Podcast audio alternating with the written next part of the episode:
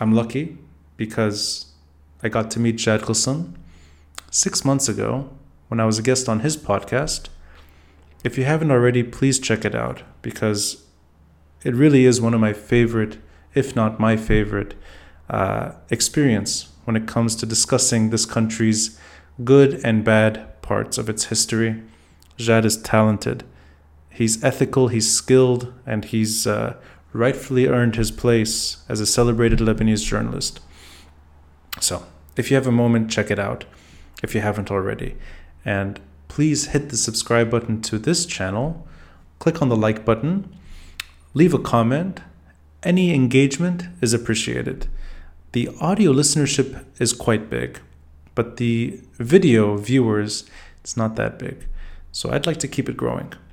And that requires some engagement from the audience. So if you can, share this channel with your friends and family, punish them with my voice and my my face.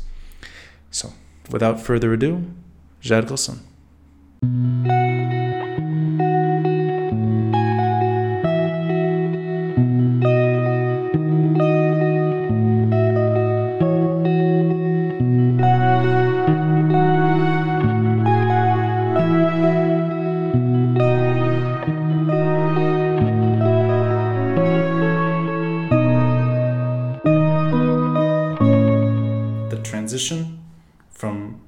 Jadid to your own independent platform. Yeah.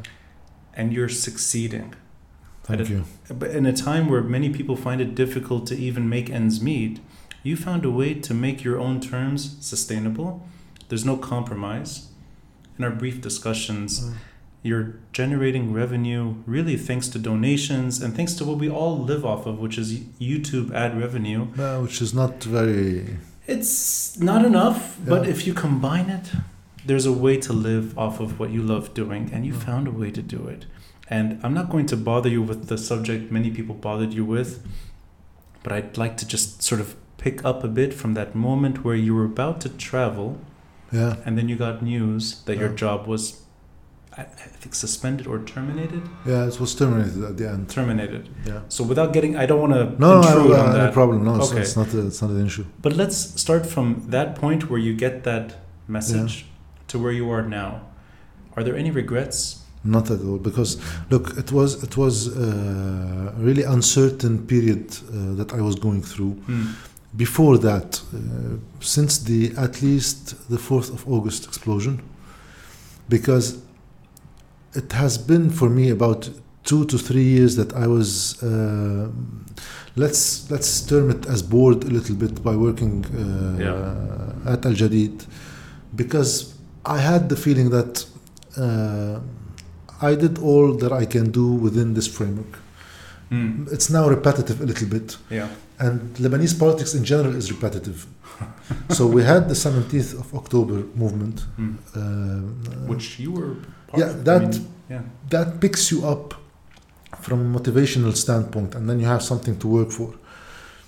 But then uh, during the mid uh, 2020, Hmm. you had that feeling of going back into the same loophole that we had before after the Hassan Diab government Yeah, and then the stalemate that we got into. And then the explosion happened. So for about three to four years, I was having the idea, I was contemplating the idea of maybe leaving the country or staying here. I, I- was not, I wasn't sure. So it was already in your mind before you made that final decision that you yeah, wanted but to. but I always uh, came to the conclusion, no, that I'll stay here Hmm. because it's fine still for me. Yeah. I can have something to do here. I'm interested in Lebanese politics and trying to, to affect anything Yeah. in this country. But at the same time, it's because of my parents.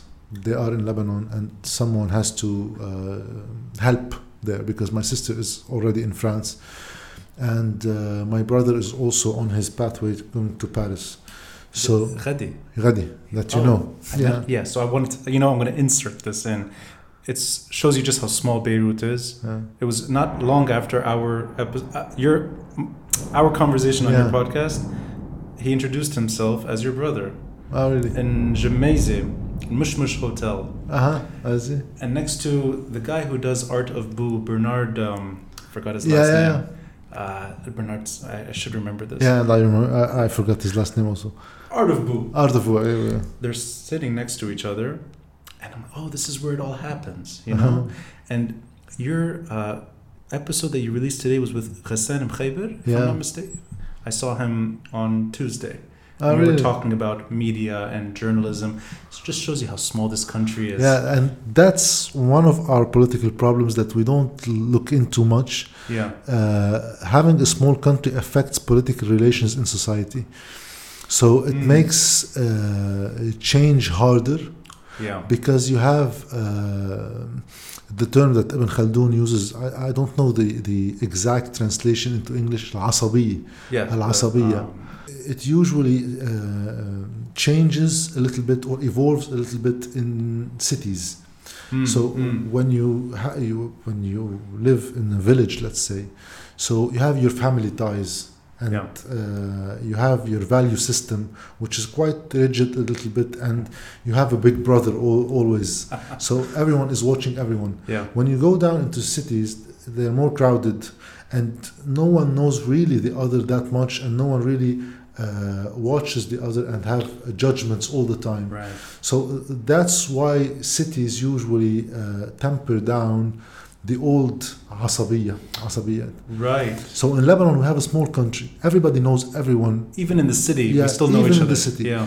So uh, when you get into a certain political party, I had that when I was in FPM Yeah. before 2012, and you want to leave that party because you just change your opinions and or you have anything change in the way you see things. You call The- it a wit. so, so the problem uh, becomes uh, not really uh, from an idea standpoint. You can Mm. change your opinion and you can see that something is wrong here, or I don't agree with a lot of stuff going on. The problem is with your social status. Yeah. Yeah, Because when you are in a political party in Lebanon, you are in a, in a network. Right. So leaving that one network uh, makes you seem as if now you're alone. Mm. So because I had this discussion with a friend, Mm. and he told me back then that okay, now you're leaving FPM. What have you become now? I told him I haven't become anything. I'm, I'm Yeah. just me. Yeah. So you're nothing. right. So the word nothing really uh, rang in my ear because that's how the true feeling is. If you're not in a given traditional political party in Lebanon, you're nothing. But this is, I'm, you know, I'm really happy. you you've done two things right now. You've done what you're very good at, which is took the conversation to a place that is so rewarding and rich. You. And you also prove, and I, I know this having met you before and having having followed your work for some time, you are your own person. I know that you've come to your own conclusions yourself. And that's why it's it's a sincere debate sometimes. And that's the what Yeah. that's the debate you can have with someone who's not That's the word. Having sincere debates. Yeah, I, I think Having no hidden agendas or trying to serve a hidden agenda. Right, and the fact is, you are not nothing. You are something, and that's worth a lot. But let's go back To, to the yeah, I- moment I- you said, "Screw the Gulf. I'm staying in Lebanon Yeah. on my terms." Because uh, w- when I had the offer from uh, Bloomberg, Asharq, uh, I had this question because many, many friends also always ask me, uh, how come you go to the Asharq Saudi and uh, I'm opposed to Yeah. the Saudi regime as a whole? I said, yes, it's a compromise. I know it's a compromise. Mm. But I tried to uh, manage this compromise while uh, negotiating with Asharq. So that's why I told them that I don't Mm. want to be in the political sec- section. I want to be in the economic section that deals with stuff. And I know that you have your own framework, let's say, but don't be asking me to have mm, pray, doing praise praises to any official in Saudi Arabia. So or- you wanted to limit it. uh, It's not Yeah. limited, but you wanted to that's be a in compromise, and I know that's a compromise. Yeah. So, uh, so you, you did not want to go in the politics stuff. Because I, I- know I knew beforehand that yeah, I would have to have some clashes that won't get you anywhere Mm. In in, a, in any TV station that is um, related to any official in Saudi Arabia or any other Arab country in Yeah. general, Yeah, but especially Saudi Arabia. So that's a compromise, and that's not an easy compromise. And I had to do it because I was thinking about my parents and how one can sustain his living in a country like Lebanon. But uh, and I took my time to think if I was going to go there in the first place or not, because it it wasn't the ideal place for me to be. But I needed that Mm. uh, as a transitional phase, going then afterwards, in my mind at least, uh, somewhere else in Europe. But that would be later on uh, uh, through immigration. I'm not going back. Oh, here. so that was like a. It Yeah, was a, so it, it was an ideal transitional period for me to figure out what I'm going to do. Are- Yeah. Are you going back to Lebanon or not? yeah.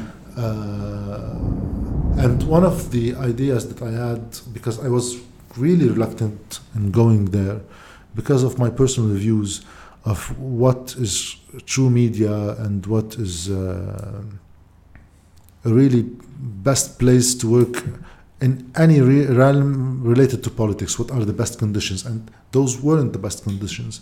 For, for those specific reasons. Yeah. Yeah. Yeah. So uh, uh, a friend told me at the time that okay, Joseph Samaha at the time, the uh, late Joseph Samaha, uh, held also bad views about Saudi Arabia and the Gulf and the regimes there, but he worked for a bit uh, at Al Hayat, Mm. which is Saudi-owned Right. newspaper, because of the financial reason yeah. not anything else. And the discussion with him back then was that um, yes, it's not the ideal place to be, but I have to earn a living, I have a family, and I have Yeah. to do something. And one has to say that uh, the Lebanese media outlets in general, be it newspaper in his case, or TV stations in my, mine, are also not the ideal place. You are also doing compromises here. But definitely, it goes without saying that you have a bigger margin here to work in. Yeah. course, True yeah. journalism is a daily negotiation between the journalist and his institution Yeah. that he works in, because you're never you're never all, almost on the same page. Yeah. So you would have to work in a margin that you will try to forge through negotiations with your uh, TV station, and your stature in your TV station gets higher, and you would have more margin to work with within. The more you are needed by the TV station. So you are, if you are just any other reporter, Yeah. no, you don't have a bigger margin, and I, I saw that. So I, uh, uh, me, Riyad Abaisi, Ramil Amin, uh, lots of other fellows, we had some margin to work with, and Al Jadid didn't have any problem with that, even though we worked on the same page, especially after the 17th of October revolution. Yeah. Yeah. So I was uh, uh, very critical of the central bank, of, uh, Yeah. of its governor, of the association of banks. They weren't on the same page, at least not at that level. Did they ever? I mean, did, was there any ever a moment where you had to actually, Censor myself. or yeah, I mean, it doesn't have to be that dramatic. It's just a word or two that has to be touched on and maybe played with a bit. Not really. Uh, I said the story many times because uh, during my eight years, eight years minus a couple of months at Al Jadid, I had once uh, a request to change something in my report. Hmm. It was about the banks. It was in, I believe, 2015. Okay, so So it was before the collapse. yeah. Uh, it was just a report about the Bank of Beirut, if I remember, having a, s- uh, uh, a Christmas tree uh, in Kirki. Okay. So they had uh, their Christmas tree with the with some sort of small ATM like post, poster uh, written on uh, Bank of Beirut. So I, I I remember the story of Jesus Christ getting into the yeah, temple and having his problems with such people and saying that you cannot turn this holy place into uh, somewhere where you can Bank. do some finances. So it was uh, heck, uh, it was a picture that triggered me. So I did a report on it and Mm. I named the bank and, and said uh, that quote from the Bible Yeah. in opposition to what Right. happened there. So they had a problem with that because Bank of Beirut is a they have their commercials on New TV, so they put their ads there. Oh, so that was the problem. It was more so- advertising than. Advertising, Okay. yes. Okay. Yeah. Yeah. So, uh, but during the revolution, we had discussions about more um, coverage to the demonstration being held at the central bank, they did some coverage, Mm. but I was calling for more coverage there. Not only me, several of my colleagues, Ramiz, Adi, Riyad, uh, Adam Shamsuddin, and others. Uh, their argument that was that if you don't have more than 100 or 150 protesters, we cannot just uh, put them on air all the time. Yeah. Our argument was that if you put the cameras there, people would, uh, the, the numbers would grow. Yeah. So the media has a role. Uh, such stuff. But during that period, I was going on TV with Joe Salibi, mainly on a, on a regular basis, on a nightly basis Mhm. at the first couple of days. And I was very critical to Riyad Salameh and the banking sector. And they didn't talk to me about that. Okay, so it was it was more the these are sponsors for this is money. Yeah. A bank is advertising. Cool it on them. Yeah, so they told me you can put that report back then, Right. but you cannot name the bank and just try to uh, put it on Okay. a blurry picture of their logo and Yeah, stuff yeah, like yeah. that.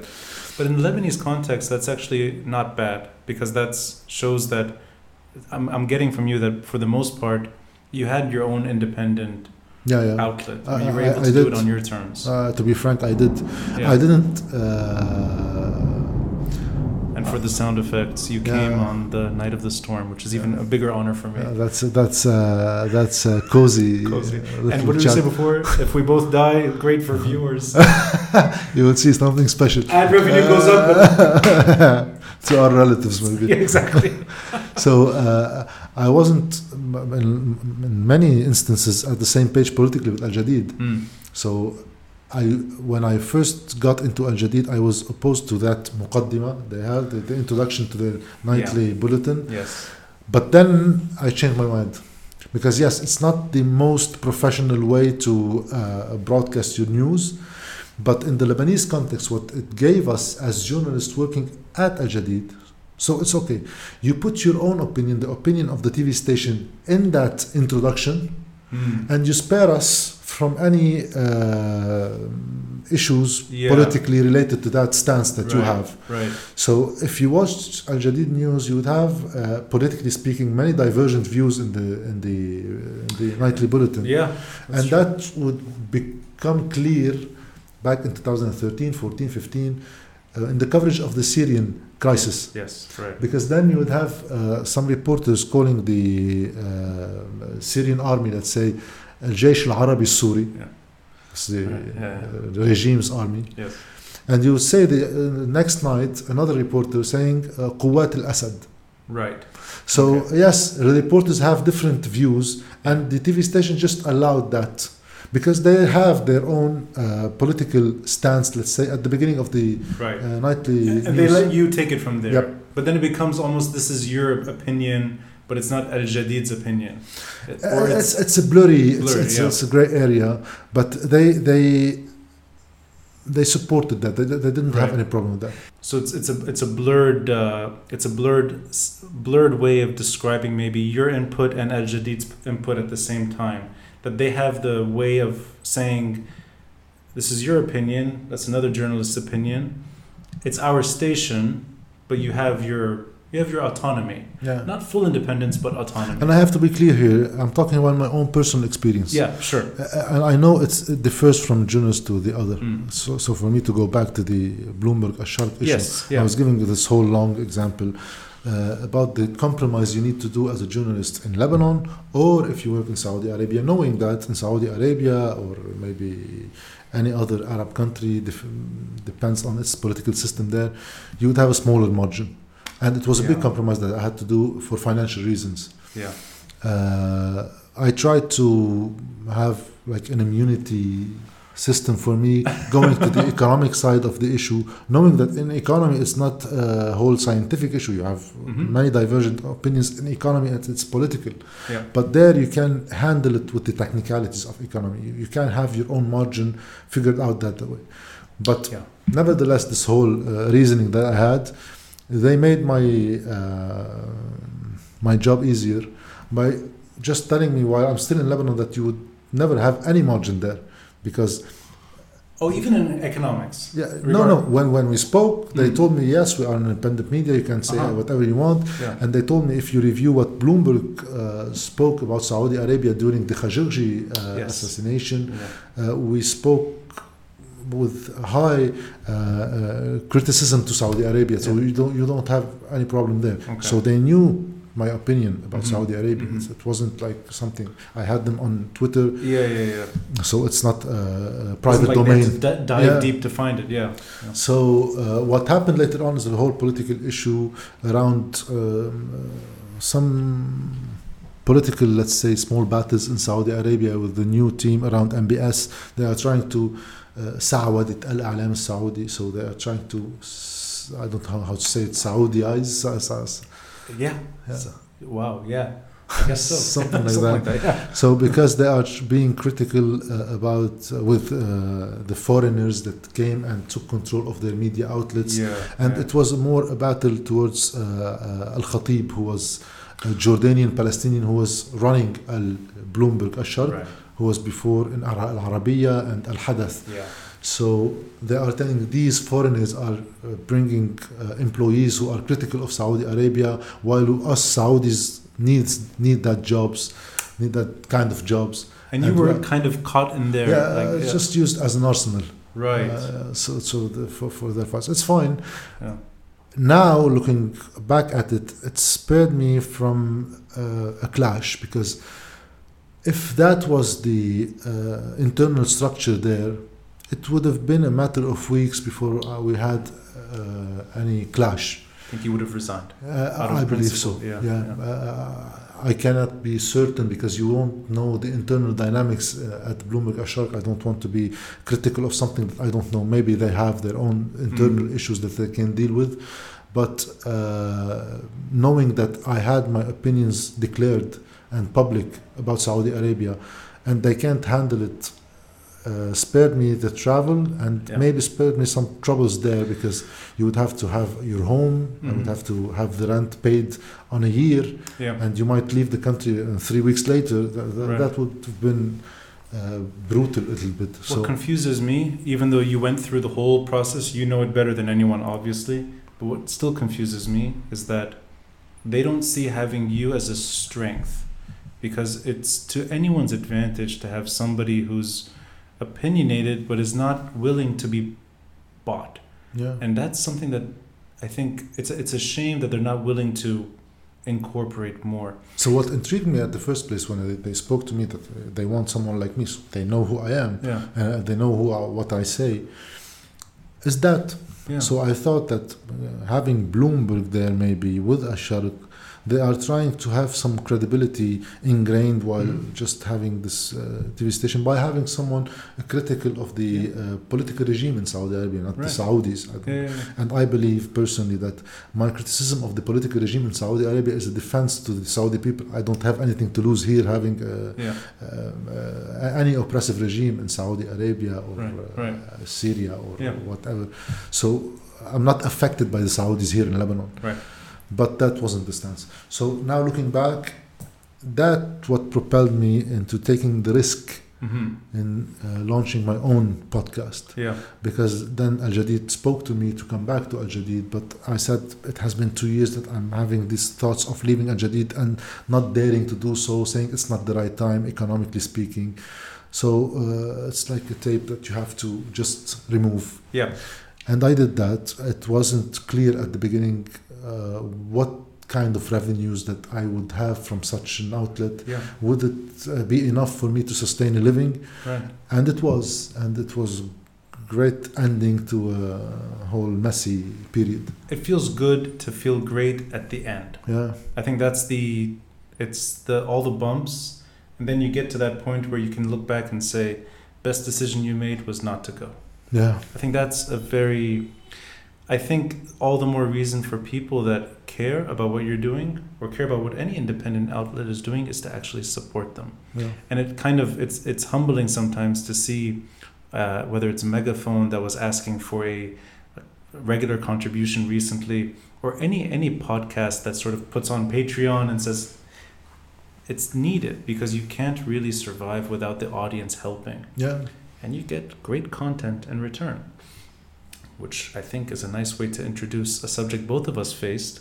It's kind of funny in a way. It's entertaining yeah. uh, uh, uh, uh, somebody I don't know, but I know from social media, many common friends. You may know him as well, Mustafa Hamwe. Yeah, I, I- I know him from social media. I Yeah, so. I, I don't think I've ever met him. I, I think he may be in Ghana. Ah, really? He's not in I Lebanon. don't think so. He posted a funny, it was like a back and forth. He said, you know, here are the two podcasts that he enjoys, probably from Ghana. Um, you interviewing Mary Claude Nejem. Yeah, Same week, maybe within a few days, I spoke to Sami Gemayel. yeah. And he posted, or there was a post of us, sort of Sami Gemayel and myself, and yourself with Mary Claude Nejem, Yeah. and saying the pod, independent podcasts are speaking to the regime, or something like that.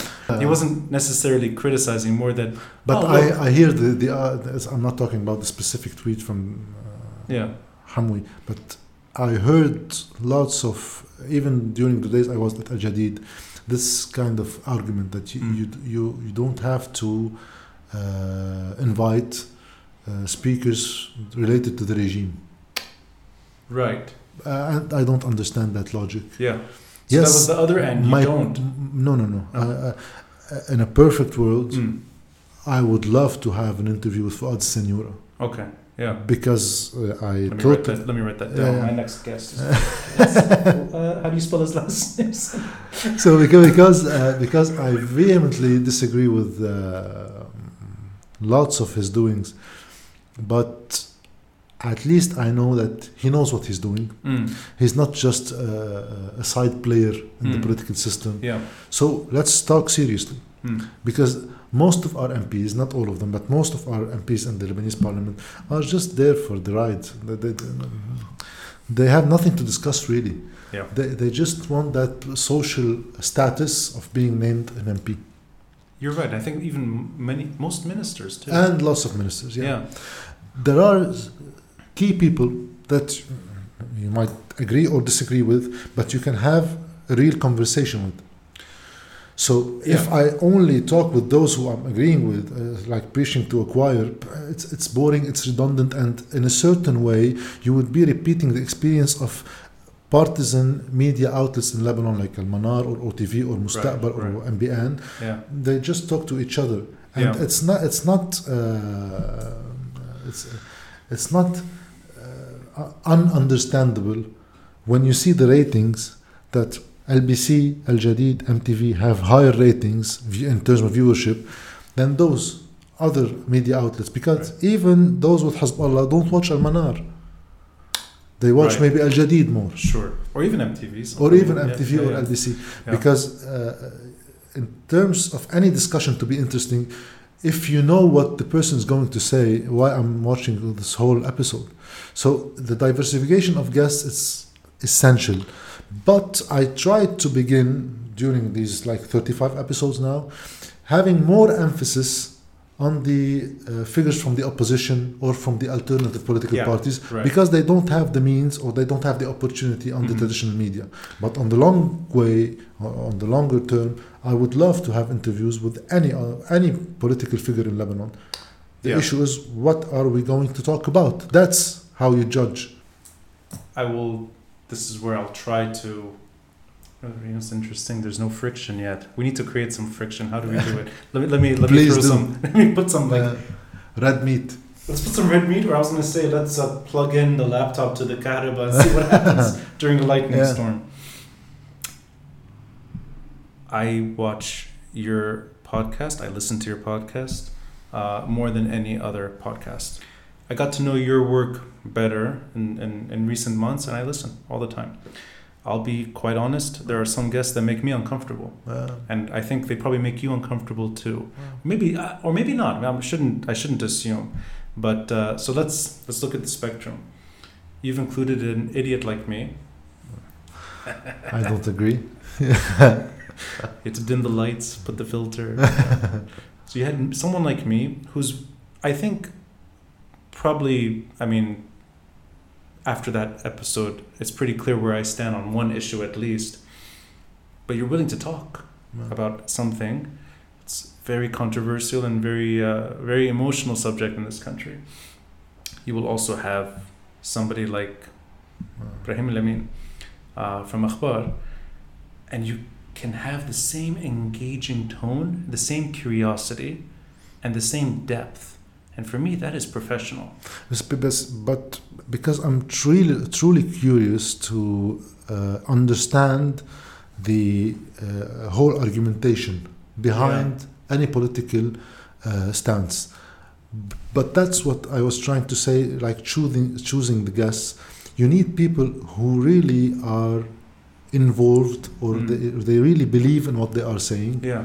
because I, I- I follow most of the uh, political talk shows on the traditional media. Yeah. You'd have some MPs, uh, lots of them that I know personally, behind the cameras that they, they tell you that uh, they don't believe everything that they are saying.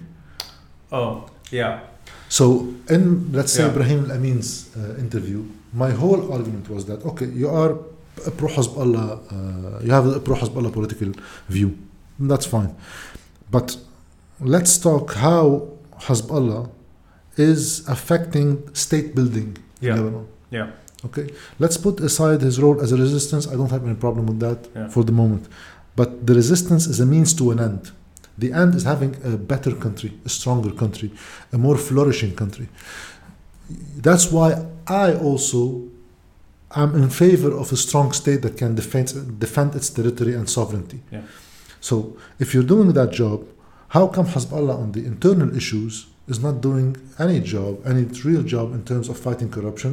But on the other hand, they are voting for Mikati Right. and for another national coalition government that we all know beforehand that it will fail and they will lay the blame on, the, on each other. Yeah. So th- that movie we've seen lots of times. And you have the, I think you have the credentials to ask someone like him that question. Because I think that person also knows that you're not, this is not a scoop. It's not trying to. no, no, I- you're I- I'm actually truly. really- yeah. uh, try- so he had an answer. At least he Yeah. has his own complete reasoning. You Yeah. can agree with or disagree with. So what he, he replied with, yes, I agree. They are not doing their job on the internal side, and that's why I told them. He's he's talking now. Uh, you should refrain from doing internal politics. You're a resistant movement. Get out of the government. It's not your job. You're failing at that. Okay, that's an answer. Yeah. But trying to defend uh, Mikati's government or their persistent alliance with all of the other confessions from 2005 to now, definitely ups with some ups and downs, and saying that we are just not. Uh, we don't have anything related to the Lebanese government. We're just that's that's counters the facts. Yeah. So Right. he didn't go that way. He answered the question and he has his own reasoning. That's what I consider a good conversation. It's riveting. And the reason I think for many people that I know that watch you and don't necessarily agree with a lot of what these guests Yeah. are saying, but they're able to hear from them what they have to say, it's, I mean, it's exceptional. And I think No, no, I'll have. Uh, I'll ask you for an advice now. Sure. No, but I, I there's so he's maybe the most he's probably the farthest down Yeah. the spectrum that I could imagine because there's many people on the way there that I find almost um, at times entertaining. From TV, Najah Wakim used to be my like popcorn. I would sort of enjoy the moments that he would get a bit sort of frantic and Yeah. energized. He was very calm and very toned and measured when he spoke to you. I think you found a way to like No, wh- when you when you, uh, uh, I'm trying to figure out uh, that side of how to do interviews because Mm. even during my uh, period at the Al Jadeed, I rarely did long interviews. mm, yeah, So it was mostly documentaries uh, or uh, news reports. So when you talk with people, when you ask people to reflect on their own experience, especially if you go back to their earliest uh, Yeah. experiences, they can go into this reflective mode, yes. and it almost always is toned down. That's a good point. You know, because I've never, from the episodes I've listened to, I've never heard anyone lose their temper. Uh, Or- because I'm not, I'm not trying to trigger that. yeah, I know, yeah, I know one can easily, in a, in a very cheesy way, trigger some points. Sure. Yeah. I, I- I can tell Najah Wakim that yes, uh, X said that you are an old-fashioned uh, uh, politician filled with disappointments. Don't throw your disappointments on us. Right. There are people who say that. yeah. What's the point? I can say that. What Yeah. What am I adding to the general discussion? yeah. Nothing.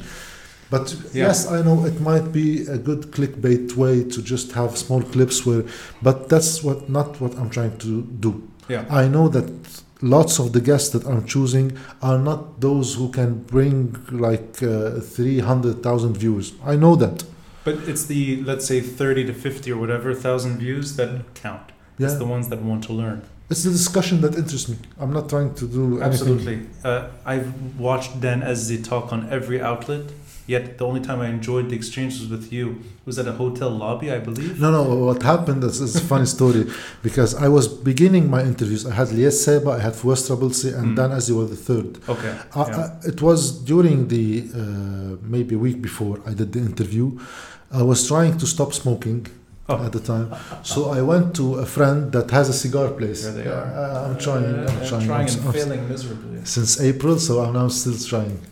Yeah, I did IQOS. I did Yeah. those. Uh, so uh, at the time, uh, I, I knew a friend that has a, a cigar lounge. Uh, it's a cigar shop. Okay. So I used to buy the cigarellos and stuff like that, trying not to smoke and just to puff them without Yeah. inhaling and stuff like that. So I was talking with him, and I, it, it's been a while since I saw him because I was Yeah. smoking Right. before. So I was there and I was talking with the guy that owns the shop, Yeah. and he was telling me that last week he saw Dan Azzi. He came to him Uh-huh. to, because he buys also cigars and stuff. Oh, you know Dan Azzi and stuff like that. Yes, he always comes and he works there. Hmm. So I called Dan when I was at. I'm at Fidel's. He was telling me that you know him. Yeah, yeah, yeah. So uh, during the conversation, I said that let's do an interview here Oh, great. because you smoke cigars. Let's Yeah. do it here. right. Yeah. So I, I said, yeah, I'm, I'm a customer, so I, Hmm. I'll come. And, So and they let you do it, which is nice. Yeah, which is the, nice. Yeah. so uh, ideally, Yeah. ideally in an ideal world, I would love to have most of my interviews in that setup, not that specific setup, Yeah. but in a more uh, unofficial Mhm, uh, mhm. sit down. it's nice having some motion in the background and having it.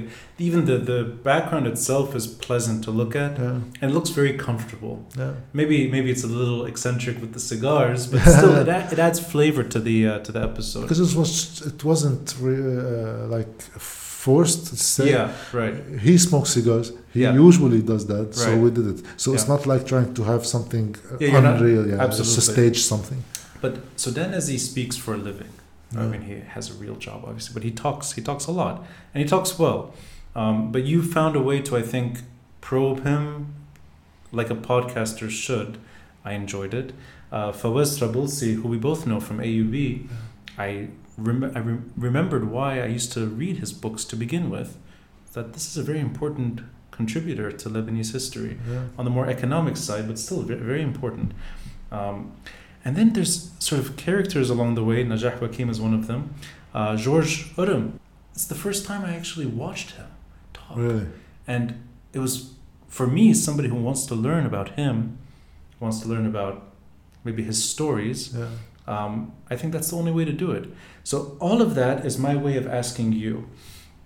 I know you're not doing it for attention, obviously. You're not doing it for clickbait. You're willing to go to somebody who's fairly controversial, at least in the journalism world. Forget politics. I think even in journalism, uh, Brahim Al-Amin, Yeah. the name, when it's brought up, it does sort of have a, Yeah. there's controversy there. Um, I spoke to Sami Gemayel before I started, before the protests. I spoke to Raya Hassan when she was Minister of Interior. I spoke to Amal Mudallali, the UN ambassador, Yeah. Ambassador to the UN. Uh, Tariq Mitri, who's a former minister. You had Mr. Hof. I had Fred Hof, Yeah. Mr. Hof, yes. Hof Line. The Hof Line was on the episode, on the podcast. The Tariq Mitri, a former minister. Nasser Yassin, who's a current minister. Yeah. and other names that have been either in positions of power or are seeking positions of power. Many of them, I think, wanted to be in the Hassan Diab government, Yeah. and I think that's why they were talking to me. I don't know, maybe, but I don't see any shame in speaking to people that are that have been s- uh, completely sidelined by a certain crowd within October 17. Mm. I think there's a Puritan. That's not the right word. There's an there's an It's- it's- absolutist. It's, it's a close enough word. yeah. there's something about it's shameful to talk to Sami Gemayel. I, I don't think so. I had no problem speaking with him about the things that I wanted to talk about, and we had that back and forth. Nothing was cut out. It was word for word.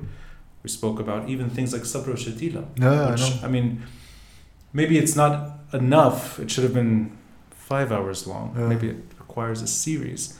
But I don't see any problem in talking to somebody like that. And I find it a bit odd that this can be even controversial. And on the flip side, so what if you're talking to Marie-Claude Najm? She's a former minister. She was a minister for a very for a short period of time. I'd like to keep doing more episodes like that. But the feedback tends to be almost like you're selling yourself out Yeah. that you're being short of October 17's aspirations. I don't I don't buy that stuff. If between Samir Geagea and Michel Aoun there are these red lines between the two camps that they cannot even talk to each other, I'm not into that kind of political uh, makeup. Yeah.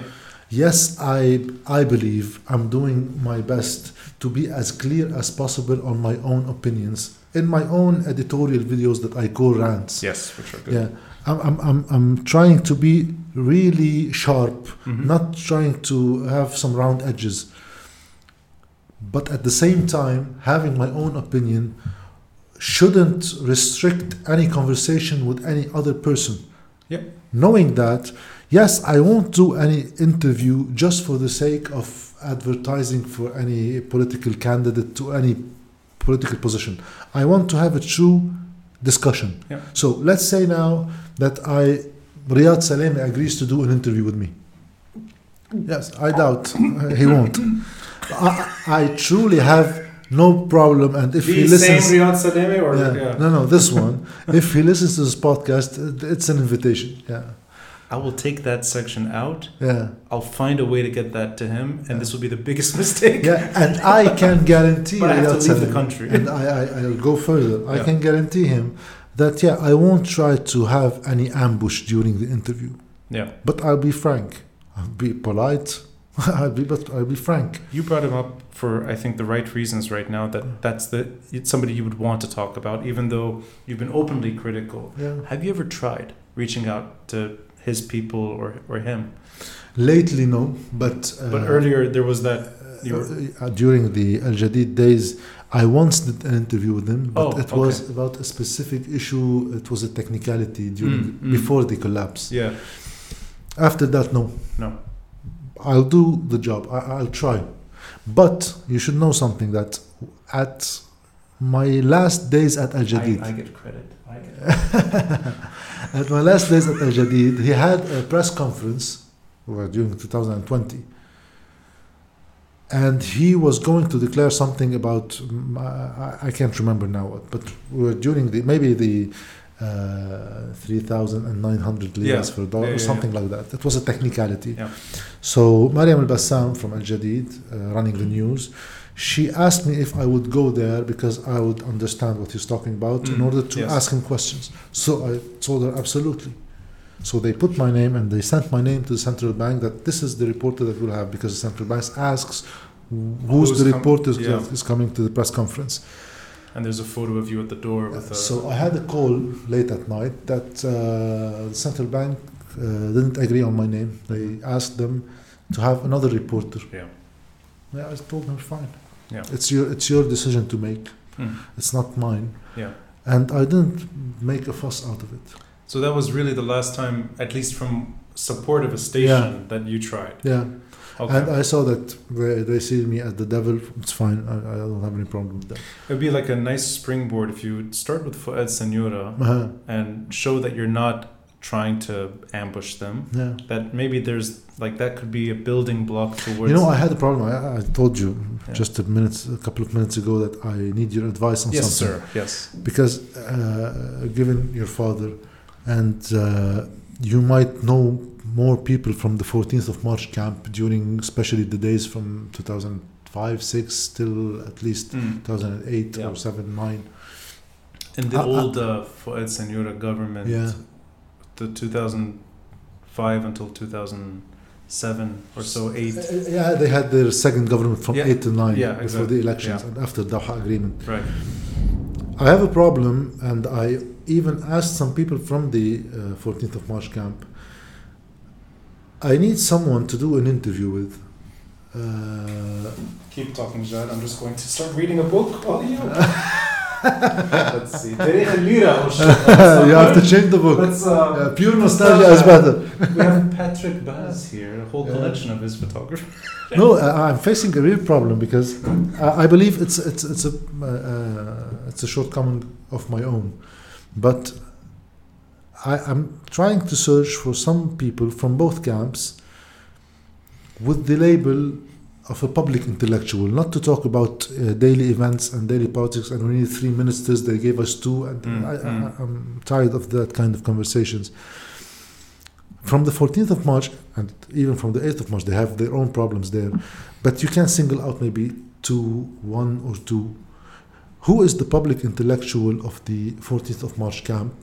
Not uh, the political players now, of the- but yeah. the idea. You had Samir Frangieh back then. yes. He was yeah. like the Right. public intellectual. Yeah, yeah. Who is the one that I really, I'm really intrigued in having a true conversation with someone from the 14th of March camp, just to uh, understand uh, how did they conceive uh, dealing with the change in 2005 hmm and what happened and how do they review that period, but from a sincere standpoint. Yeah. Uh, he's right there. Yeah, he's right there. He's right there. So I think uh, you would have that conversation. I think would have been. Uh, I would love to have watched that conversation. Yeah. Maybe you're having one percent of it with me, but the Yeah. ninety nine percent is right there. Yeah, but uh, I think the other ones, the other ones, I didn't know them well, and they they died such a long time ago.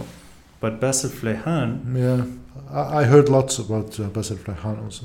he was, I think, very, very, very eloquent in his way, on the on more economics, more finance. Yeah.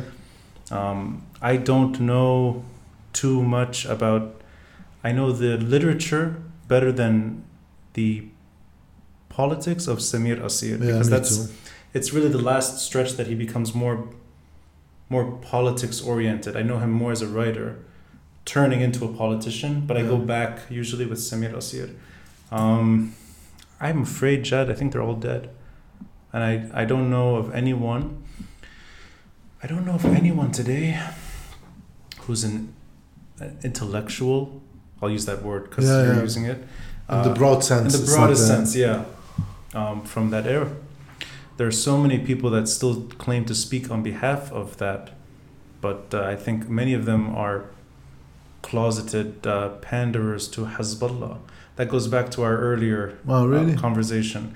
I think many are m- many that claim to have supported March 14 and the last stretch that are still looking to gain power Wow. that were serving in the last maybe last stretch. I think a lot of them were not March 14. So I think when they say they are, I don't I don't know if that's true. Uh, And they're not necessarily the intellectual crowd that you're asking Yeah. about. They're more the you know you mentioned earlier the two seats here, three seats here. Yeah, they, the the fights, in, the internal fights in the government, and they are in a fight with Aoun and Aoun. Yeah. The the bigger sort of narrative of Yeah. March 14. I think it's him, but uh, the others were killed before him, and uh, Yeah, because I was, I was I was really trying to do some homework about the main figures of the 14th of March, and there are a few names. I don't want to name them now because I don't want to get personal with anyone. But some of them, yes, they are smart. They know Mm. what they are talking about. mm, but they have some hidden agendas and their uh, monetary ties with certain local or regional players. So they can just uh, uh, bend uh, whatever they need to say in order to serve any uh, uh, how to say it a convenient narrative. Yeah, yeah, so uh, I'm trying not to go there, even though, on a personal standpoint, yes, they are smart and they can fill that role, Yeah. but they don't because they need to play a political role. and their political role adjusted to something that was not March 14. It was, you know, you mentioned national unity before. Yeah, You didn't say national, you, you said it in, in a nicer No. way. This, uh, whatever, joke. coalition. Yeah. Coalition, yeah. That to me is the end of March 14 already. Yeah. So that's and it's the end of the uh, the 8th, the 8th of March also. actually, yeah. because that's my whole point that I keep on repeating. I want to take the arguments of both camps seriously without without being cynical or anything. Okay, so if one camp says that the others are killing us, they are doing assassinations, and the other camp says that those are collaborators with the Israelis during the Harb Tammuz and Yeah. everything. If that's your true standpoint, how come you are sitting with each other in each and every government, yeah. but you are not even considering a dialogue with the opposition, the true opposition, The current. the current opposition? This- Because yeah. some would say they are managed by Hezbollah and the others say that uh, they are managed by Saudis or the Americans. Okay, Mm. but you are sitting with the Saudis and the Americans in the government, and you are sitting with Hezbollah in the government. So I am going to do something which I, I so this actually you know what you told me you're giving me up to two hours. No, no, that's I, know, I know you have friends. They're going to have to wait a little. Uh, I actually told myself I'm not going to bother Jad Ghosn with anything to ruin a weekend. Like, Do your best. Talk about you know how good his podcast is. nice jacket. Thank you. No, people who are watching this see me in jacket and you're wearing the short sleeves, I know. I. I and I'm cold. And you're cold, yeah, that's true. All right, so you know what? Let's let's do the let's do the stuff that this is what people I think want to hear because we do it well. Yeah, That's that's it. the thing. We do it well. Um, I I think the way you spelled it out right now is the stuff that I think allows for this uh, constructive disagreement. Yeah. I know you said it before, and I know we had that moment before. I don't think there is a March 14 anymore. Yeah, I agree. Yeah, I think March 14, this is what we talked about in a bit before, was not killed by March 8. It's not Nabih Berri who delegitimized March 14. And it's not. Uh, it's not one particular group of March 8 that went and said, you know what, March 14 is not winning, they're not persuading, they're off, we're better, we're the alternative, and we're the rightful opposition. Hezbollah destroyed March 14, did not destroy the fake intelligentsia of March 14, did not destroy the members that claimed to be March 14, but served in every fake national unity government. And they left the most important political leaders of March 14. Michel Aoun is one of them, pre transition. Uh, they left Saad Hariri. They left uh, the ones that I think could be persuaded to Hezbollah's terms. And that does not, that does not discredit any reasons that they did for pure power. I think they should be, sh- they should be scolded regularly for using power as a reason to just say, you know what, we need to constantly compromise our principles. We're doing this for our own very narrow gains. That to me is not March 14. That's Lebanese politics gone wrong. Yeah. So, borrowing from what you said earlier, I think uh, this narr- this dichotomy doesn't exist. I do think that one group uh, that really steers the ship in March 8 uh, found a way to end politics. Politics was already bad. We briefly talked about this earlier. When the Syrians were here, you were protesting them. We were I mean, you, I remember you said it, which was very was a nice moment for me. I was trying to describe what they were doing here, and you said it was an occupation. Yeah. We both know that politics was dying, but 2005 it came back. I think everything that was uh, sacrificed in those years could not withstand Hezbollah. So I'm going to try to do what you want. Well, we can edit this later if you if you No, don't no, like no. it. I, I have uh, no problems. Relax. I want to try to answer at least one of those questions you would like to ask to a March 14 intelligentsia, knowing that I'm a rogue person Uh-huh. in a small apartment in Mar Mikhael with no agenda. Even when it comes to him, I can think for my own. Uh, So I'd like to know what I would disagree with him too. But uh, let's let's go down this road. What are, what are at least one of the questions you'd like to ask? So my whole issue with the 14th of March, I understand the argument that uh, Hezbollah is uh, is an aberration to the usual uh, political systems in the Mm. world because you have the uh, monopoly over uh, armaments. But usually, when you want to do politics, you need to have your theoretical uh, diagnostic of what's going Mhm. on. Yeah, and you would need to say that okay that's the problem and that's the way i will solve the problem and that's why i'm running into government and i'm going into elections because i'm, I'm talking to people and letting them know that vote for me. Yeah, because by voting for me i'm working t- towards solving your problem. Yeah, now hezbollah doesn't work the hezbollah question from the 14th of March standpoint doesn't work from that perspective. Yeah, you cannot have 70 MPs and then you would solve the problem of Hezbollah. It's it's it's Yeah. more complex.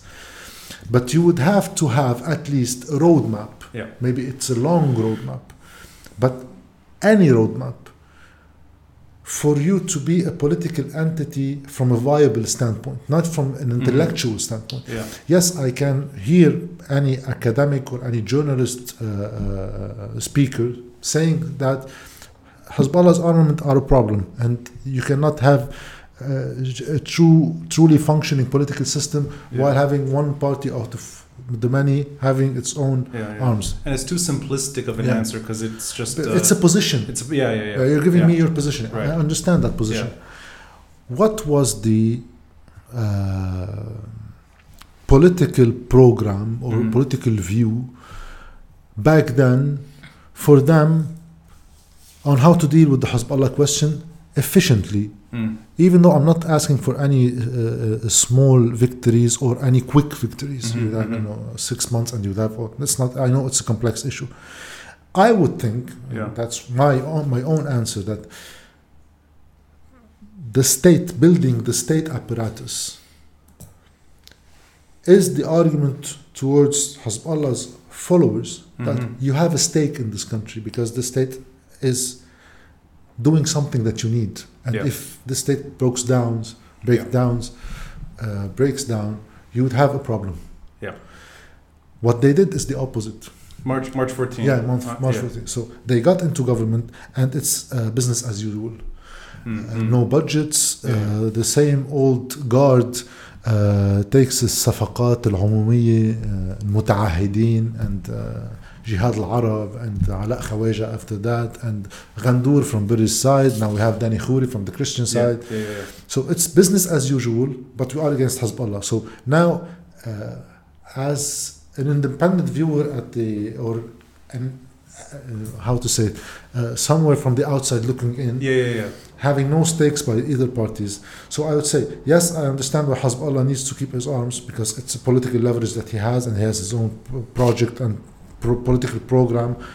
And I understand why the others need to uh, let him surrender his arms. But yeah.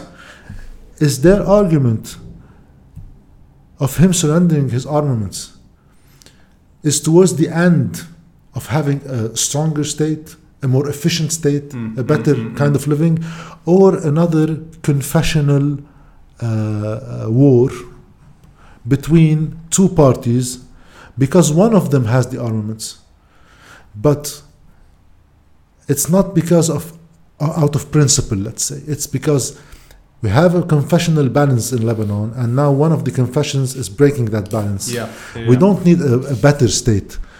We need a fair game between confessions, and that's why their uh, their behavior in government wasn't the best behavior for, for a political party that's asking for a stronger state. al-habur ila dawla, that wasn't a dawla.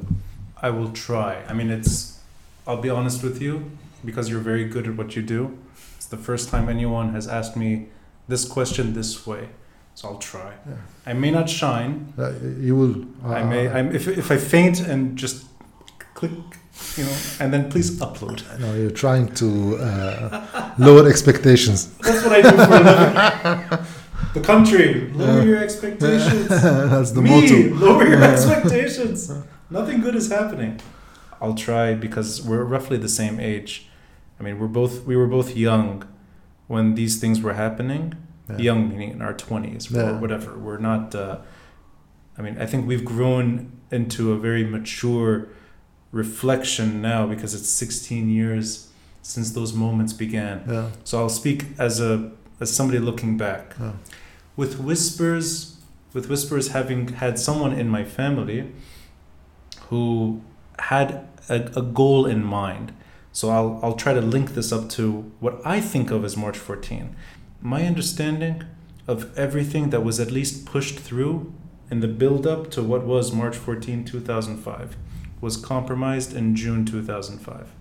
I think that first government Yeah.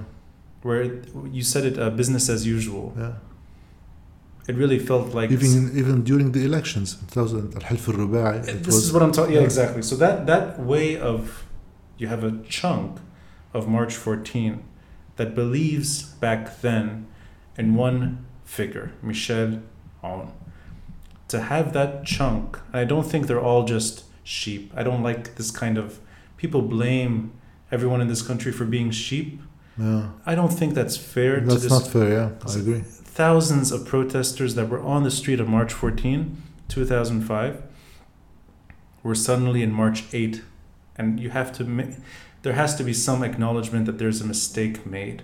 Yeah. You can't just blame Michel Aoun's uh, determination or his personality, which Yeah. could be off putting, but that's not enough to take a chunk of the population away from what was theirs. They are March 14. And that's quite a revealing moment back then because the 14th of March didn't uh, couldn't handle Michel Aoun, but they could Hezbollah. They could Hezbollah during the elections. Right. So that to me is already what is going on. Something's wrong. Uh, whether or not Michel Aoun returns to Lebanon with assurances, whether or not he's given some private security exchanges with the Syrians as they're leaving, or with Hezbollah, that's a- separate story. Uh, But I think the point is the spirit of what was March 14. Once once Hezbollah was brought back in as if nothing happened, a million people demonstrated. Assassinations were happening. We're going to pretend like there's nothing wrong. That's the end of March 14. Yeah. So my experience is a short-lived moment, but long term, I think this is my my understanding is that the few people within March 14 that I think went back to the principles, not the politics, not the uh, politics of how many people it takes to get Ibn Labshar Khouri to become Yeah, president yeah. versus uh, Samir Geagea or whatever yeah. and getting Sleiman bil I, I don't think that's the Lebanese politics that you do when a country is in crisis and you get stuck in the details. Yeah. I think the few that were proactively working towards at least trying to make sure that the Syrian exit would lead to a sovereign state, they're dead. Yeah. The ones that stuck their head up and had to deal with Lebanese politics by default. No one's immune to the uh, silliness of Lebanese politics. And it's within, what is it, months after those elections in the summer of 2005. Gebran Tueni is killed. Uh, Pierre Gemayel today. It's the anniversary, it's 15 years, right? Yeah.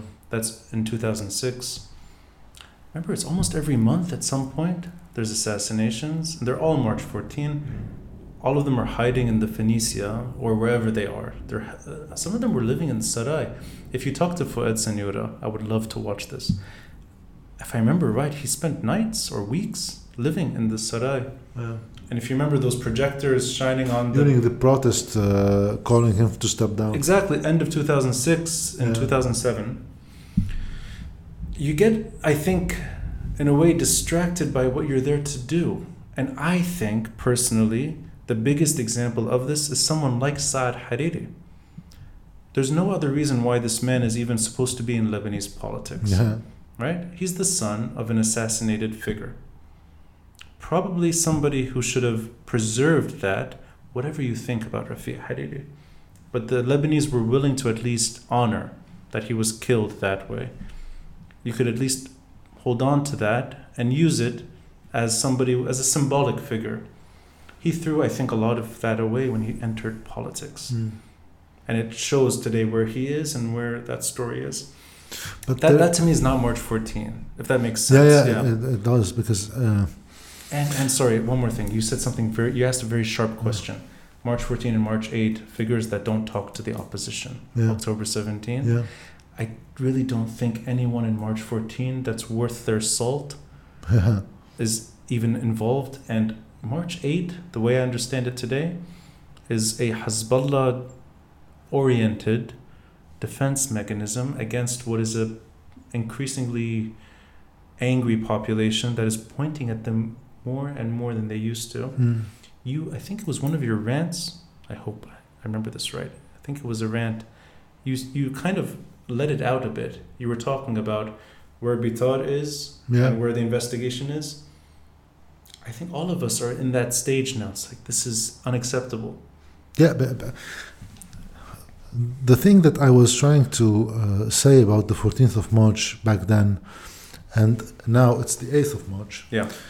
is that I believe we have the same chronic problem in Lebanon decades now. Hmm. But You sound like me. uh, I do. We were rubbing off on each other. Yeah. So uh, the problem is that there is al-Haririya siyasiya. So Mm, mm. during the 90s, it was Rafiq al-Hariri at the forefront. Mhm. So he was the target of any criticism because he was he wasn't the political system. Right. He was just the tip of the iceberg, but Yeah. it was it was Nabih Berri, it was Walid Jumblat, it was Michel Murr, it was Lahoud, Franji. There was a lot of economics under his Yeah, wing. But he was like the uh, forefront of that new era. yes. Before that, it was the Al Maroniya Siyasiya, the Yeah, Maronites, yes. because yes, they were at the forefront. Now it's Hezbollah at the forefront, but they all have a common uh, playbook. Hmm. They all are anti state political players because they see Mm. politics from the lenses of their community, let's say. So the state is just a means to an end. Yes, Rafiq al Hariri had his own project. One can disagree, one can agree, but he has he had his own project. Yeah. But his own project was based on a premise that we have as ex militias, let's say confessional players, with the newly newly in the game, let's say financial sector, we have to have an alliance to run the state together. Yeah. This togetherness is what I hate I hate it too. And because it it's it's a very uh, munafiq. Uh, it's- you are- right. That's a hypocritical approach of trying to hide the the real uh, uh, playbook, the real mode of doing politics, which is each confession has its own state within the state, and we need to just not step on our each other's toes, which is what is a coalition government. I agree. That's it. The coalition government. So now Hezbollah is playing that role. Absolutely. Would you say though? I assume that Syria played that role effectively. Yeah, We all all we had was coalition governments. For But, but at the Syrian days, why some people would say that the Syrian era is even better than, than what we are living now. Mm. That under that, yeah, or at least over that, we have a superstructure, superstructure that is running the show. yeah. So you yeah. have a centralized uh, center of make of decision making. Yeah. It was the. Syrians. Yes. Yes, have your own politicking and uh, bickers, but once you need a decision, you can revert to someone who would take any decision, Right. might it be bad or good. Since the Syrian left, we're trying to not step on each other's toes at, as militias, ex-militias, or confessional parties, or financial uh, uh, clout, let's say. But we don't have anyone to resort to to have the final decision. So that's when Hezbollah gets into the game, especially after the uh, 17th of October uh, fiasco, let's say, from the standpoint of the uh, government Yeah. back then. That now each party is crumbling or ha- having uh, internal problems from Yeah. the FPM, from Mustaqbal, from Amal. Hezbollah is the only party out of all these parties having m- more damage control, let's say. And he's saying, I won't use this balance of power leaning towards my, in favor of my end against you. I will run the show Yeah. for you and with you. Right. Right. And that's so that's Rafiq Saad al Hariri naming Saad al Hariri to be prime minister. That's naming Yeah. Oh yeah. That's not touching Riyad Salameh effectively. Yeah. Yeah. And that's naming uh, Yusuf Khalil as finance minister. Sure, actually. So I, I completely agree with you, Jad. And I think the tragedy is that uh, dialogue with Hezbollah, serious dialogue, I mean, con- not dialogue for the sake of dialogue, but dialogue that leads to solutions. The fact that all of that, all of those steps were met with either intimidation or violence, I think indicated relatively early on that this group is not doing Lebanon's work that there's something bigger that they're involved with. And unfortunately, I think Hezbollah would have been by now another Lebanese political player without the story of everything else. But the fact is, any group that inherits what the Syrians left behind, that's a big mistake because the Syrians eventually left. And the Lebanese are a little too upset at the moment to ignore what is happening. And that's a segue to wrap up the episode. The question I wanted to ask you because I learned a lot from you. Bring back the safety paper. That's con- controversy is squiggles. safety is well manicured. Um, you're doing fantastic work when it comes to just talking about where the port blast investigation is. It's, obviously, it's not just you. Many independent voices. Some that are run by young, aspiring journalists. Some that are more mainstream. But there's a community of journalists that is doing the dirty digging Right. the government obviously is doing almost nothing, if not anything. And we're learning thanks to journalists just how bad things were when it led to the port blast and why these things are happening. Where Tarek Bitar, I think at the moment, hasn't done anything in the last weeks Yeah. since the recent suspension. Do you see your role today when it, when at least this issue comes up at trying to push justice down this regime's throat? Because you're very you're very careful with your words, but you're also very stern and all of us in different ways lost our patience with this issue. But do you see that as part of your journey? That it's not just expressing what's happening or offering analysis, Yeah. that you're actually trying to fill in the shoes of what should be really the state's work. Look, I, I- would be naive to to really believe that a systemic problem that we are facing will be resolved through a simple judicial uh, decision. Let's say, Yeah. yeah. uh, Let's say in the best case scenario, Tariq Bitar continues his work. Yeah. And he prosecutes those or investigates the, each and every single individual that he seems that needs to be investigated. Yeah. And then the investigation ends, and he will have his decision, which will be then lent to the uh, judicial, the uh, Yeah. Majlis al-Adli, Right. Where there they will have their decision. And Yeah. let's suppose even a better scenario. They will say Jad Ghosn is the one who was behind the blast. And Jad Yeah. Was a part of uh, any political movement in Lebanon, be it uh, Allah, be it uh, Jumblat, be it Frangieh, be it Naam, or- or whatever. What do you think then would happen? Absolutely nothing. Yeah. Yeah. So what I'm trying to do with this whole uh, following up, uh, first of all, I'm doing my job. Yeah. Okay, I should follow up on this issue and just uh, be frank about all what's happening. It's just to uncover the systemic problem that we have, Mm. that we, it, it has reached a phase that even an independent investigation, it's not a judicial process that is going to happen later on. We're still Right. in the investigation phase. You cannot even investigate with an ex minister Exactly. because Yeah. the system, usually Hannah Arendt said that those who truly have power don't have to exercise it because they are powerful Yeah. enough Yeah. for you to know what will happen to you if you try to face that power. So now we are at a stage where an investigator can't even have uh, uh, let's say yeah. investigation with Hassan Diab, let's say. Gets us, oh yeah, I mean, yeah. and. Hassan Diab knows that if he goes uh, to the to Tariq Bitar, no one would handcuff him.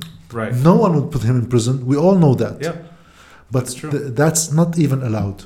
And I said during a rant, one of those rants, yeah. that when Mikati's government was put in place, yeah, yeah it was an announcement for me that this whole investigation would be thrown into the Right. garbage can. Yeah. But I mean, in your limited role, but also effective at at least getting the audience to understand what's going on, is that bigger pursuit there? Are you trying to at least try to find a way to get the regime to do something different? Because I, I get frustrated on my own my own side, where you can just repeat yourself over and over and over. Who cares if there's an audience or not? It doesn't go anywhere. Yeah. There's a frustrated audience. Oh, I, I, I, always have this ups and downs with my Yeah. motivational status, if I'm motivated Yes. or not. But uh, in this specific case, it's not it's not only having uh, the uh, the message come across the audience because yes, it's it's the more important issue. If you are being heard, if, Yeah. you, if there are some ripple effects, but it's also handing landing any support to other judges Right, right. to so you rebel I see. Yes. because you won't be alone. hmm Uh, that's the Liverpool motto. You'll never walk alone. The, the sun. So you're offering that whis- that like echo to Tariq Bitar that there's an audience that believes in what you're doing. Yeah, and, and, and I had a discussion with one of the uh, uh, NGOs. Let's say Mm, it was mm. about a feminist issue. They defend feminist issues. I- I have this problem in Lebanon that maybe since the October 70s movement can be fixed, and it's being fixed maybe, that the feminist movement should defend the issues of the اتحاد عمال العام, the labor sector, and the labor sector should defend the rights of the Mm, mm. LGBTQ. Yeah. And us as a society should try to defend the true judges. Yeah. Because we are trying to build connections that are really effective yeah. in positions of power to affect this whole machine and how it works. If Tariq Bitar, even though he, let's say, and I always say, I will defend Tariq Bitar until proven wrong. hmm Once he really does something that you have any evidence about it, I'll be the first one to be in, Yeah. in, in his opposition, let's say. But I like the way you framed it But because we have yeah. to create networks Yeah. that empower each other, especially those in positions of power. And maybe I've, maybe all of us have been in a, did the mistake of generalizing that everything is corrupted. Yeah. Every minister that passed, no, not every minister was corrupted. It's not true. Not everyone in the administ- Lebanese administration is corrupted. Having this uh, differentiation is the key to have efficient change. I fully agree with you. My last column for Now Lebanon, I wrote that exact sentiment that you have to you have to reward people that are trying. You can't just condemn them for being in the government. If they're doing the right thing or if they appear to be doing the right thing, have the population stand up and, and applaud them because they don't have any allies. and be realistic in uh, your opposition and your loyalties. Yes. Because when you applaud something good, you are not asking to uh, have saints in Lebanon. yeah. There's Right. a, a human being that can make mistakes, but he's doing a good job here. And I can applaud that. Yeah. There's something I wanted to ask you earlier, but it goes it ties into October 17. I have limited expectations. I think all of us do when it comes to what's going to happen next year Yeah. and how many October 17, pure October 17, not Kataib, yeah.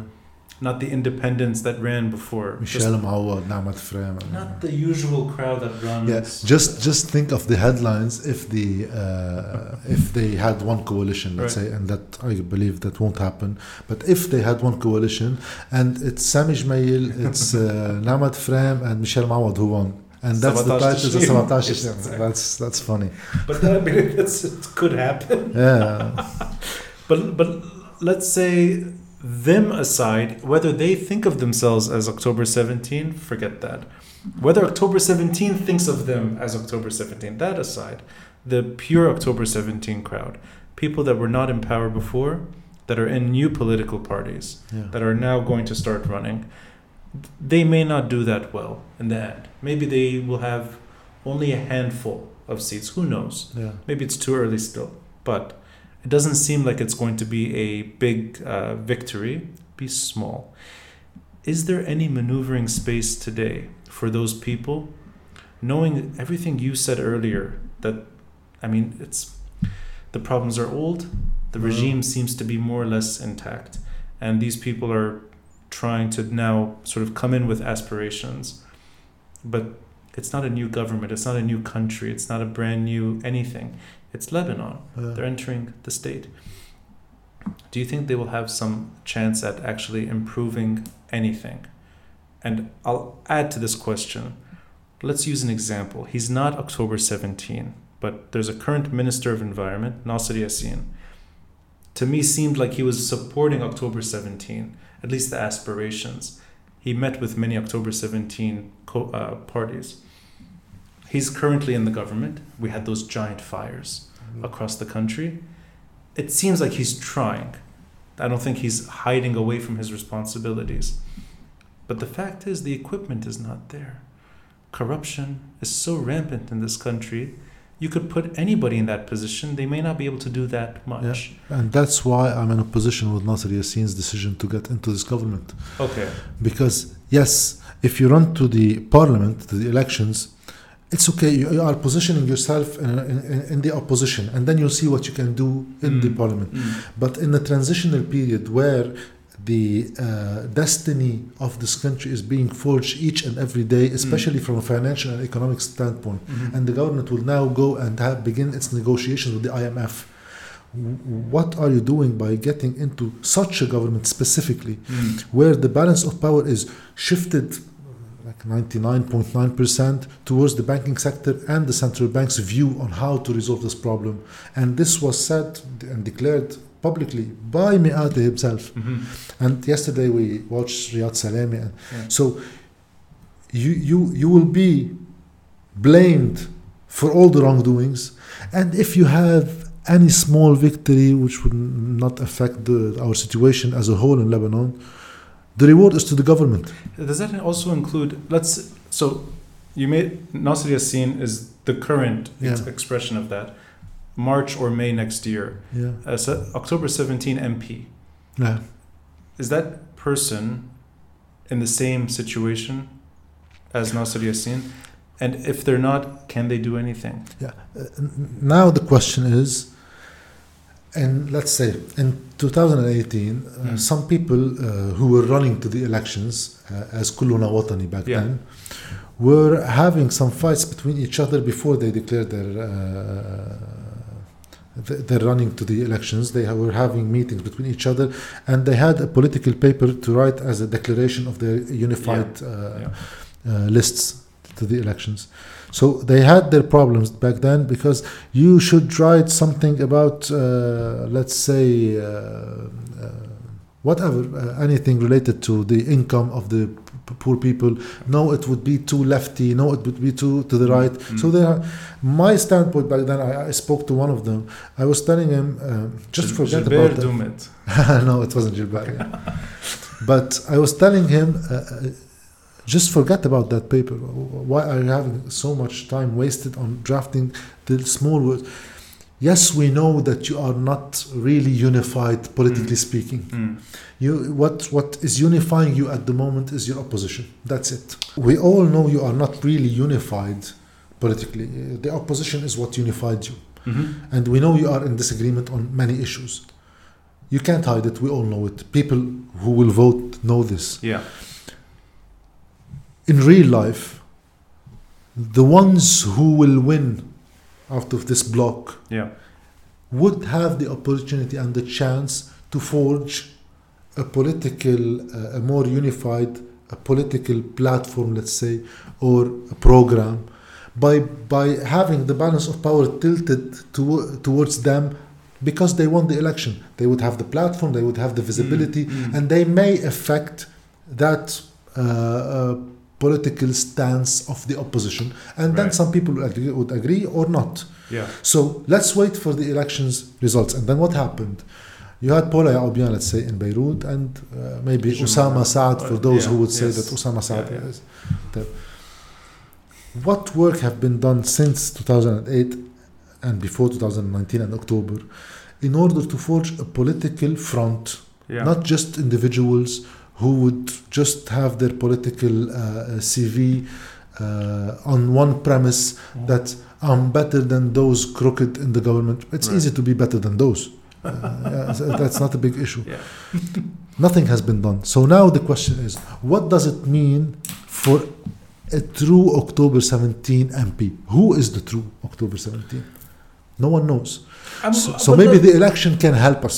Oh, yeah, yeah, let's, but- let's say that. That's well said, but give them. Let's say there's five people from s- several groups that are only October 17. Yeah. Let's say, somehow manages to get somebody. Mintashrin Yeah. has somebody. Um, I don't know. whoever. Kitli, Kitli al-Watani gets a, somebody. Muwatinun and Pola and. Marsad. So, So these are the base. There you go. So five, six, seven. Okay.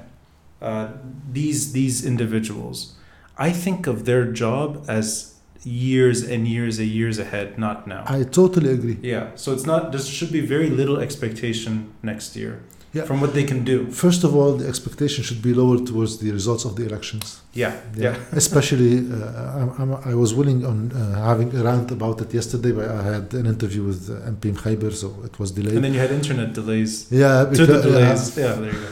So uh, uh, the immigration vote results would be shocking to those who think they would have a revolution. Yeah. and uh, the election as a whole. And then if you had specific individuals in the parliament, our problem is that we are still in the one-on-one class. We didn't go into the uh, Yeah. real major of doing politics. If you want to do real politics, you would have to assume and give that person some margin to put their hands in the dirt. Mhm. You cannot do politics from a Puritan point standpoint. Yes, any political party and any political individual needs to have dialogue with those that we hate because they have they will be in a position of power. The, the issue is can we have someone credible enough for us to trust that the kind of discussion that they will have is not power sharing discussions Right. it's Yeah. really about policy policy policy making Yeah. Yeah. yeah. so I believe I, I had an interview with Ghassan Khayber, Yeah. Who wasn't uh, just uh, he didn't uh, get into the scene with the October 17th. He was an MP since 2002, Right. and he he is the traditional form of the musharra, Yes. the, yes, the yes. legislator. Yeah. Yes, he didn't have the the uh, big wins, and they didn't manage to make big changes in Mhm. the country. But the work that he did as an individual in the in the parliament, by talking to the FPM, by talking to the Mustaqbal sometimes, by talking to the Uwed sometimes, Yeah. is trying to do those small marginal uh, changes. If you want something bigger than that, then you would have to ha- make a bigger political front. Right. You cannot es- expect from uh, five percent of the voters to rule the country. That's not realistic. Exactly. So then you would have to look internally. What was, what is, and what was the problem of this opposition group? Yeah. And I believe the main problem of the are two points. The one that you touched on uh, a little while ago, the Puritan sense of one one has to just uh, look good all the time Yeah. and not speak about the controversial issues because that might affect me in a bad way. So that's a problem. And the second is the opportunist in these groups. Yeah. I don't, I, I cannot fathom the idea that after, let's say you have any g- movement group of about 50 people in 2015 during the You Stink movement. Yeah. Yeah. Yeah. And after five years, you're still 50 people. Right. Yeah. And a revolution happened and the Yeah. two elections happened. Yeah. How come such small groups don't ask themselves, themselves the question, what are we doing? Yeah. Let's empower the closest groups to our thinking and just merge. Yeah. And I, if I had a group and I'm, I'm closer to, let's say, Paula Yaoubia, Yeah. I would go to Paula Yaoubia. We are not able to grow during the last five years uh, to the extent that we needed, but we are trying to help. And you are the closest to our mode of thinking. That can be Muwatinun, that can Mhm. be Mintashirin, whomever. Yeah. But just having 300 groups in a small country such as Lebanon, and Makes no sense. it makes no sense. So why are you, why are you still having this armor and this? yeah. And we are a group. You know, this even goes back just to circle Yeah. a bit.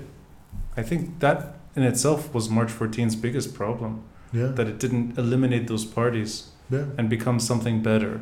That it's it's stuck on to the older parties that are now cursed at all the time. and one has to, talk about uh, um, uh, horrible issues, but we are talking about real politics here. I'm Yeah. not talking about war, but war is an example. So Bashir Gemayel, in his ascendance to power, You want to end the episode with Bashir Gemayel. You have to give me three more minutes now. yeah, yeah, take your time. So it's not only Bashir Gemayel. I will Yeah. go around the Yeah, circle. So Bashir Gemayel, in order for him to have any efficiency, needed in a very bad way, and I don't, I'm not condoning that.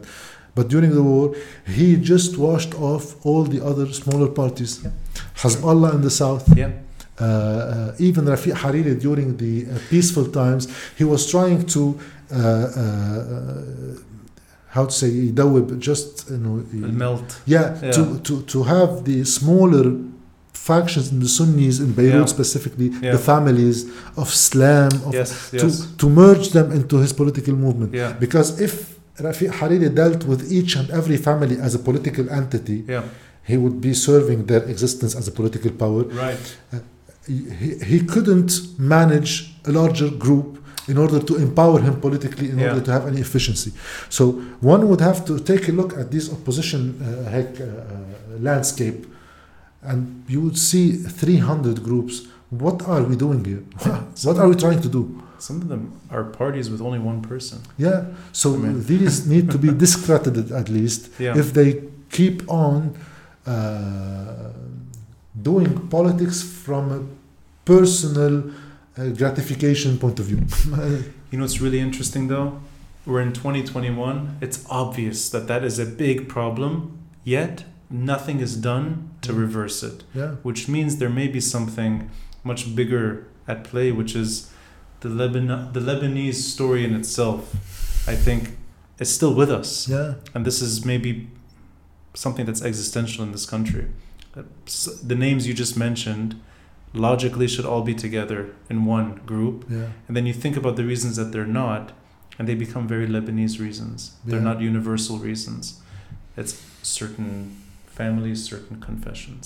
yeah. And then the story kind of stops. And and there should be uh, there should we should have a line being drawn. Yeah. Yes, I- don't want to change the planet. I just want to affect our, our small country. Right. So I'm not trying to ask for something uh, like some people. Uh, uh, they are against any personification of politics. yes. Yeah. just try to. Yeah. Yeah, but I, I think that we can't go that far Yeah. because even in the United States, even in Europe, even in France, even in UK, Mhm. yes, we have the figure of Boris Johnson. You have to have figure of Macron or Emmanuel, uh, uh, Yeah, or yeah, Marine Le Pen, Bernie Sanders or Trump or Right. the, but I can handle some of the bad stuff. But at least politically speaking, be clear Yeah. and have two to three to four camps. I can handle four camps Especially in a small place. in a small place. You know, I know that people often accuse both of us for things that are not true. I'm often, not often, sometimes, I'll be Mm. fair. هيدا مستقبل. Yeah. like I don't have any membership مع مستقبل ما Yeah. عندي like no, no.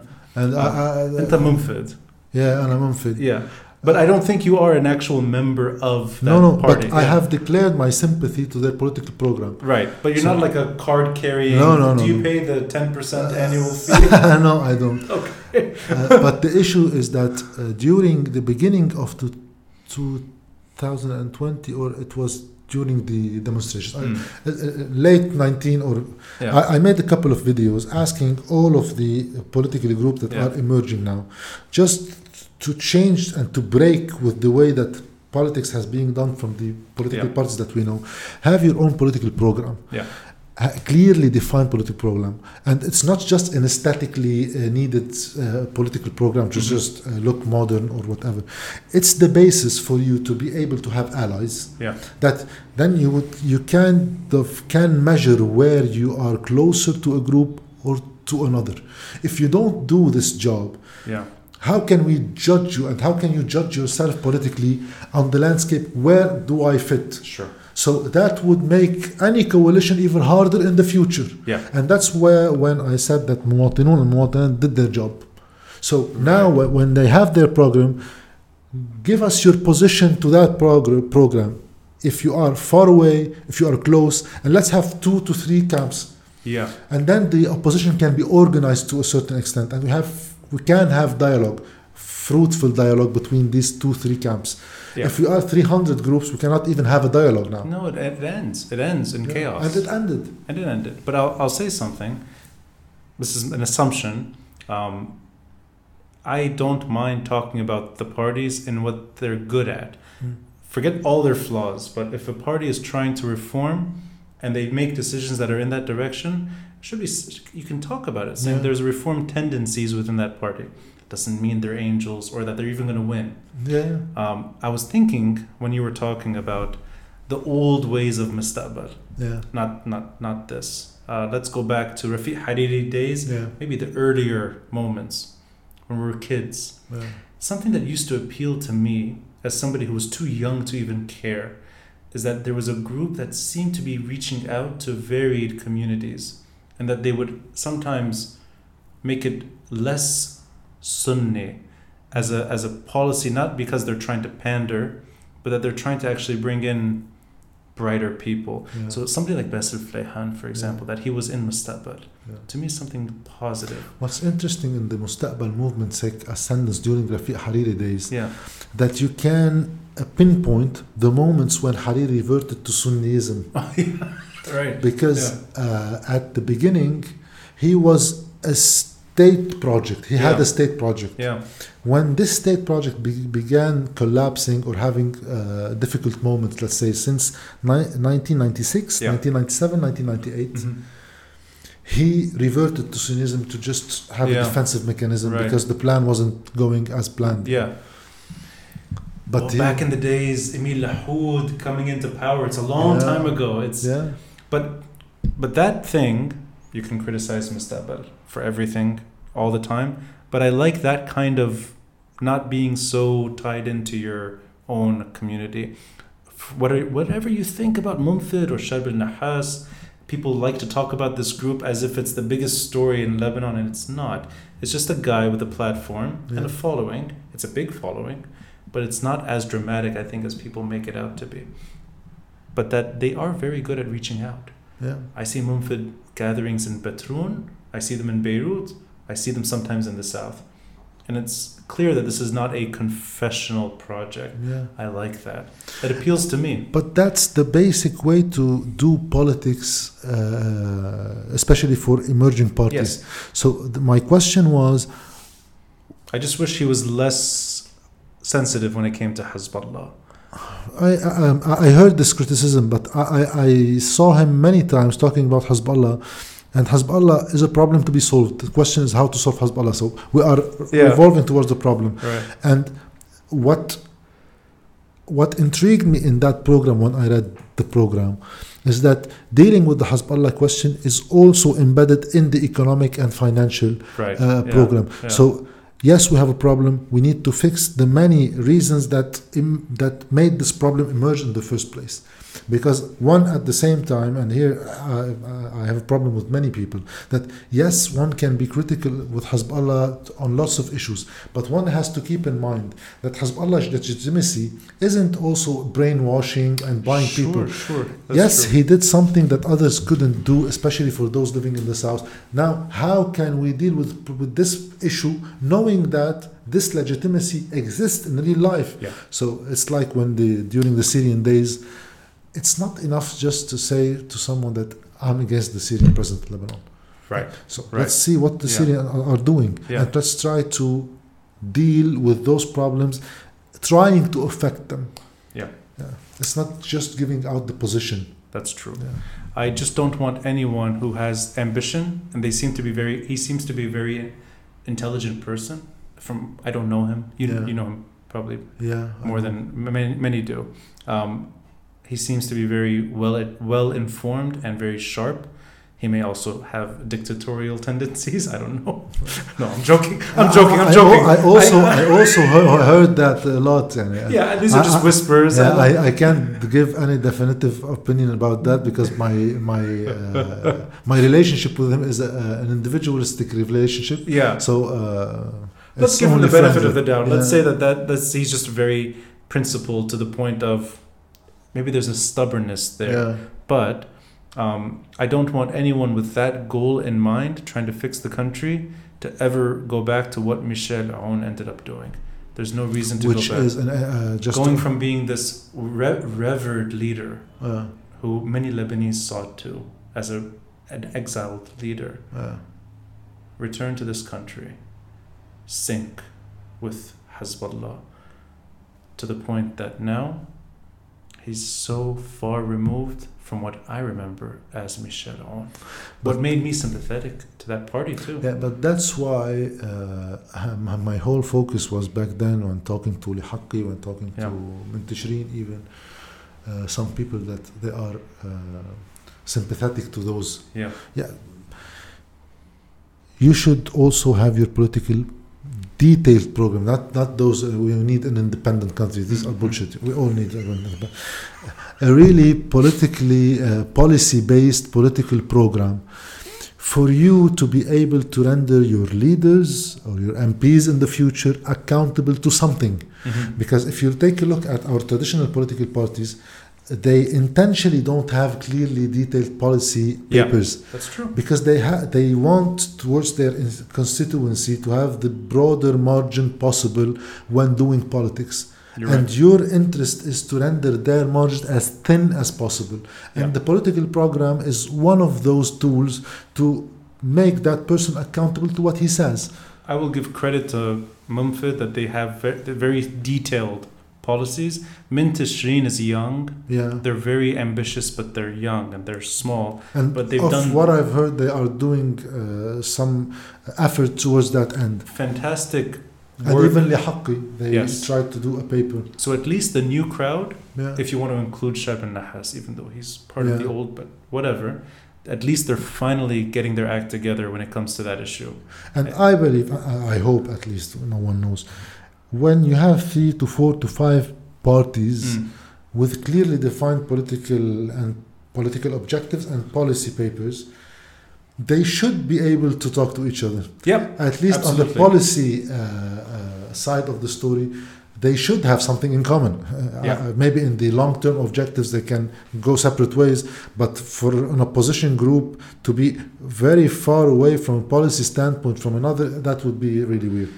It would be weird, and I hope the direction long term Yeah. is what I think both of us want at the end of the day is to live the last years of our lives knowing that things are moving in the right direction. I don't think we will both live in a fully functioning Lebanon, but if we live long enough, If I stop smoking and well, yeah, yeah, I have a, yeah, a longer span. 100% quit smoking. Yeah. So, Jad, uh, many people have been begging me to have you on the podcast. I told them when it's time, Yeah. it'll happen. So finally, it's happened. Thank you for that. I'm, I'm really honored to be here and I really enjoyed these two hours.